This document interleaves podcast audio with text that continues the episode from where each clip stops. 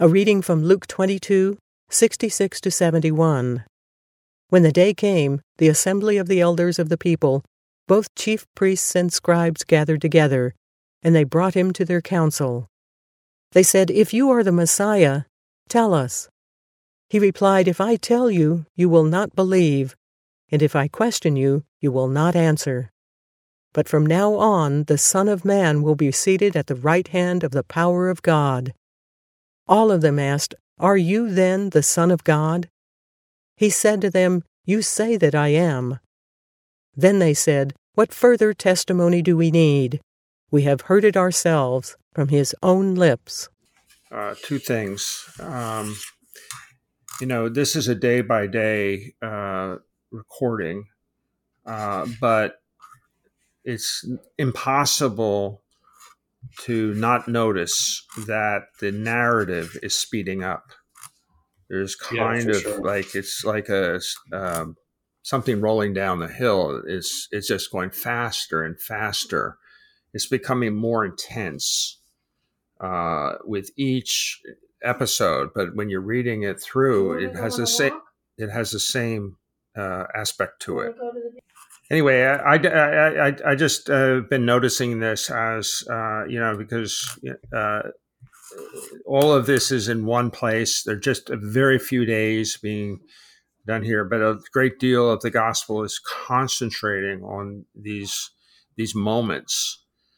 Uh, the other thing um, uh, that caught my attention: if I tell you, you will not believe uh, uh, Jesus says to them, "And if you yeah. question me, uh, you will not uh, mm-hmm. you will not answer." But from now on, the Son of Man will be seated at the right hand of uh, of the power of God. So he's making this enormous claim, which just annoys his enemies even more, and they they become oh, yeah. more um, repulsive to me. Um, what further testimony do we need? We have heard it uh, ourselves from our own lips. Yep. And uh, you know, it's it's just injustice. We all hate injustice. We want we want a fair trial. We want, and then when somebody is being railroaded like this, uh, we we we recoil. And I think that's exactly the right response to what we're seeing here. Yeah, we talked a couple days ago about irony you know, they, they've got him now. They've got him. He's in front of the Sanhedrin. He has just agreed with the statement that he is the Son of Man. Um, and uh, they're like, okay, that's all the testimony we need. He can be killed now, right? And they think they're very righteous in their justice. But the irony, of course, is that all he did was speak the truth. He is the Son of Man. He's the Son of God. He's the Messiah. That phrase, Son of Man, comes from Daniel, and it's a messianic reference. All he did was just say who he was, but it was so upsetting to the people who were upside down in their thinking that it's what got him killed. And yeah, so in it, but I mean, it's like that's not the end of the story, right? Now, nope. billions of people, billions of people around the world um, Worship him for being the Son of Man. Worship him for being the one true Savior of all mankind. So th- this was a momentary mistake, a momentary irony, but all of history proves that he was just simply telling the truth. When I was uh, facing some real trials and tribulations as a business guy, um, and I felt that uh, I was on very thin ice, and uh, my company could collapse at any time, uh, mostly on money issues. Uh, I had gone into this church on Park Avenue and prayed a prayer, not expecting anything because I was very nominal in my Christianity. And then uh, a few weeks later, I get this call to go buy a Bible. And it wasn't on the phone, it wasn't in the air, it just entered my whole being. And I felt an urgent need to buy a Bible.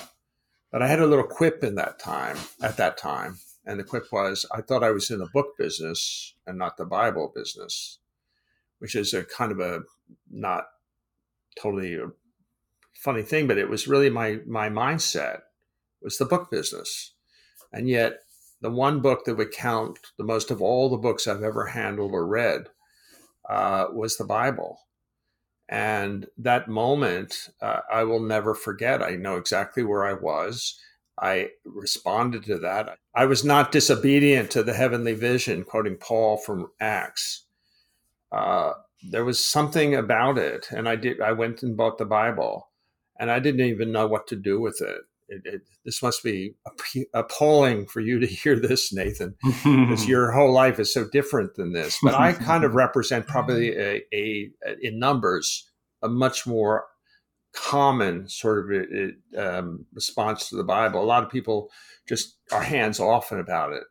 I find it to be a book of miracles. I find it to be so filled with things that we're reading here and talking about that we're not even touching the surface of the depth of it.